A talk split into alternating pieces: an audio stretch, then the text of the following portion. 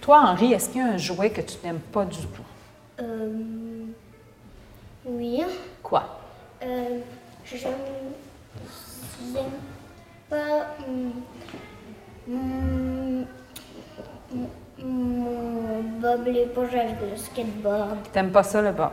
Ouais, il fait juste rouler. OK. Est-ce qu'il y a d'autres catégories de jouets que tu n'aimes pas que ton Bob l'éponge? Oui. Quoi? On on a des petites figurines de princesse et, j'ai- et je les aime pas. C'est ton anniversaire bientôt, Henri. Oui. Supposons que papa et maman m'invitent à ton anniversaire et que je t'apporte un cadeau.